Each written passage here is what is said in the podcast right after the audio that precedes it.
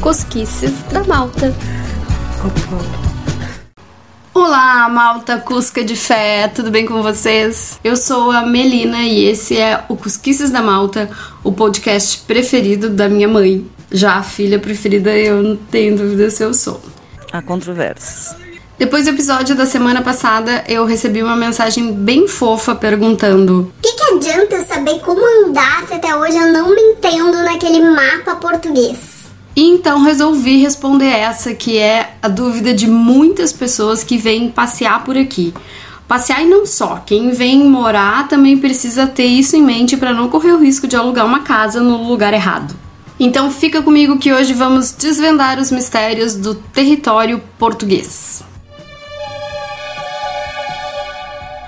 Antes disso, eu acho bacana contar que as dimensões de Portugal são muito pequenininhas. Sabe casinha de bonecas? Pois é, Portugal é um paizinho de bonecas em relação ao Brasil. E vocês não podem ver, mas eu tô fazendo coraçãozinho com a mão, porque é muito fofo. O território português tem inacreditáveis 561 quilômetros de norte a sul e 218 quilômetros de leste a oeste. De norte a sul é menos do que São Paulo a Belo Horizonte, por exemplo. Em 7 horas dá para atravessar o país de carro. É o tempo que muita gente leva de Porto Alegre a Torres no feriado de Ano Novo. Tem noção? Me do céu! Aliás, eu já falei diversas vezes como isso é um grande atrativo. Agora eu não lembro se foi aqui no podcast ou no blog, eu já ando embaralhando os conteúdos. Mas sim, o fato de tudo ser muito perto e acessível é algo que chama a atenção de quem está acostumado às dimensões brasileiras. E não só em relação a Portugal, a Europa em geral, isso é muito bacana. Mas vamos voltar para o assunto de hoje. Para começar, e isso não é grande novidade, Portugal tem a região continental e a insular. A continental é a que fica no continente europeu e tem essas dimensões que eu falei há pouquinho. A insular são os arquipélagos, como a Madeira e os Açores, que fazem parte da República Portuguesa, embora sejam politicamente autônomos. Tanto um quanto o outro tem essa treta da divisão territorial que embaralha a nossa cabeça. Hã?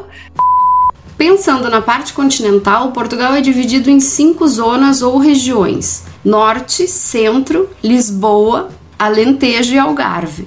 Até aí ainda tá de boas para entender. As zonas são divididas em distritos. Como eu não estou levando em conta a autonomia política e administrativa, eu posso dizer que os distritos são semelhantes aos estados brasileiros. Eu quero enfatizar isso porque tem uma pequena diferença entre um e outro nesses quesitos.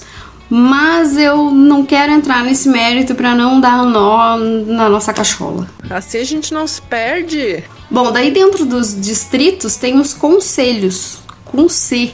Doeu muito a vista no início, mas agora eu já acostumei com isso, que para nós parece uma bizarrice gramatical. Os concelhos são os municípios que compõem um distrito. E aqui município significa a mesma coisa que no Brasil, são cidades mesmo. Atualmente Portugal tem 308 concelhos distribuídos em 11 distritos.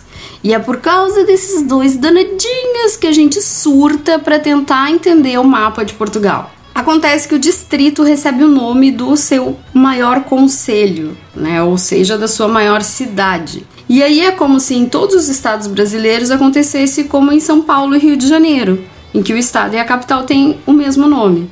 Quando a gente já nasce com esse conceito, tá de boas, a gente vai absorvendo ao longo da vida. Mas quando a gente chega num lugar com nomenclaturas completamente diferentes, o tico e o teco soltam as mãozinhas, como diz a mãe de uma amigona minha.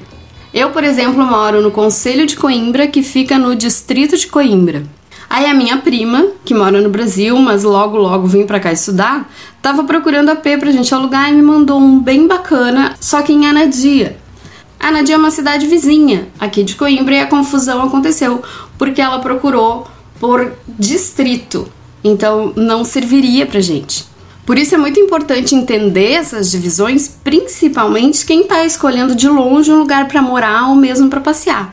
Te imagina querendo tirar férias no Rio de Janeiro, aí não entende bem o conceito de estado e cidade e pesquisa no Airbnb um AP no Rio de Janeiro, o estado. Férias frustradas 5 no maior clima de sessão da tarde. Adoro! Então, se tu tá vindo pra cá e a localização é um fator importante, fica muito atento ou atenta a isso.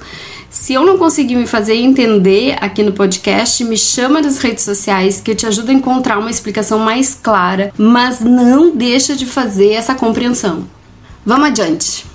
Dentro dos municípios tem as freguesias, que não tem nada a ver com aquele meme, pode chegar a freguesia, tão antigo que nem foi reconhecido como meme, coitadinho. As freguesias são como bairros. A grande diferença é que eles têm uma espécie de subprefeitura que organiza a vida de quem mora ali. Esse órgão é chamado de junta de freguesia. E aí, nesse caso, eu falei da questão administrativa porque essa é outra coisa que gera muita confusão para nós brasileiros. O fato de ter uma administração pública me deixava essa dúvida. São cidades? Não são? Não tô entendendo. Mas a chave para essa dúvida é entender essa administração como uma subprefeitura. Já acabou, Jéssica? Não, ainda não acabou. Além de cidades, em Portugal a gente também encontra vilas e aldeias. A diferença entre elas, a grosso modo, é a densidade populacional versus autonomia econômica. As aldeias são localidades com menos moradores, normalmente estão em áreas mais rurais e não têm muitas atividades econômicas e comerciais próprias, ou seja, dependem da vizinhança. As vilas já têm um pouquinho mais de estrutura e uma população um pouco maior. E as cidades são aquelas que já se mantêm com recursos próprios e têm uma estrutura bem urbana mesmo, aquilo que a gente já conhece. Na rua, de máscara. E aí, o que acharam? Se foi fácil, se foi difícil, se tá complicado... É um pouco confuso, mas acostuma.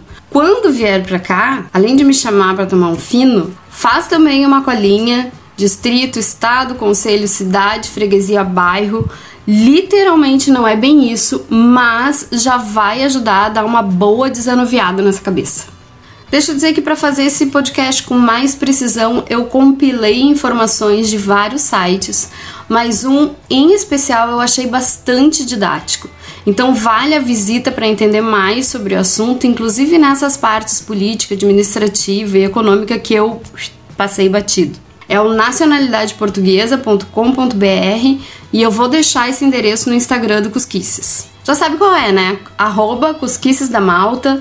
Vai lá que eu sempre coloco conteúdo extra além dessas dicas que eu falo no podcast. E por lá também tu pode mandar sugestões de assunto ou dar a tua opinião sobre o programa. Gente, só quem me dá feedback é gente que me ama. Eu preciso de feedbacks mais isentos, sem essa cortina emocional que faz tudo ficar lindo. Então entrem lá, sigam, participem, divulguem para os amigos de vocês, principalmente aqueles que gostam de Portugal, seja porque moram aqui ou porque querem morar ou mesmo porque gostam do país. A Cusquice só existe quando tem alguém para contar e eu preciso de vocês para continuar contando essas daqui.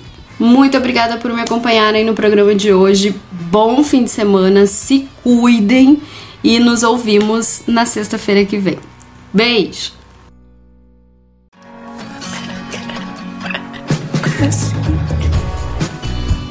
Cusquices da Malta.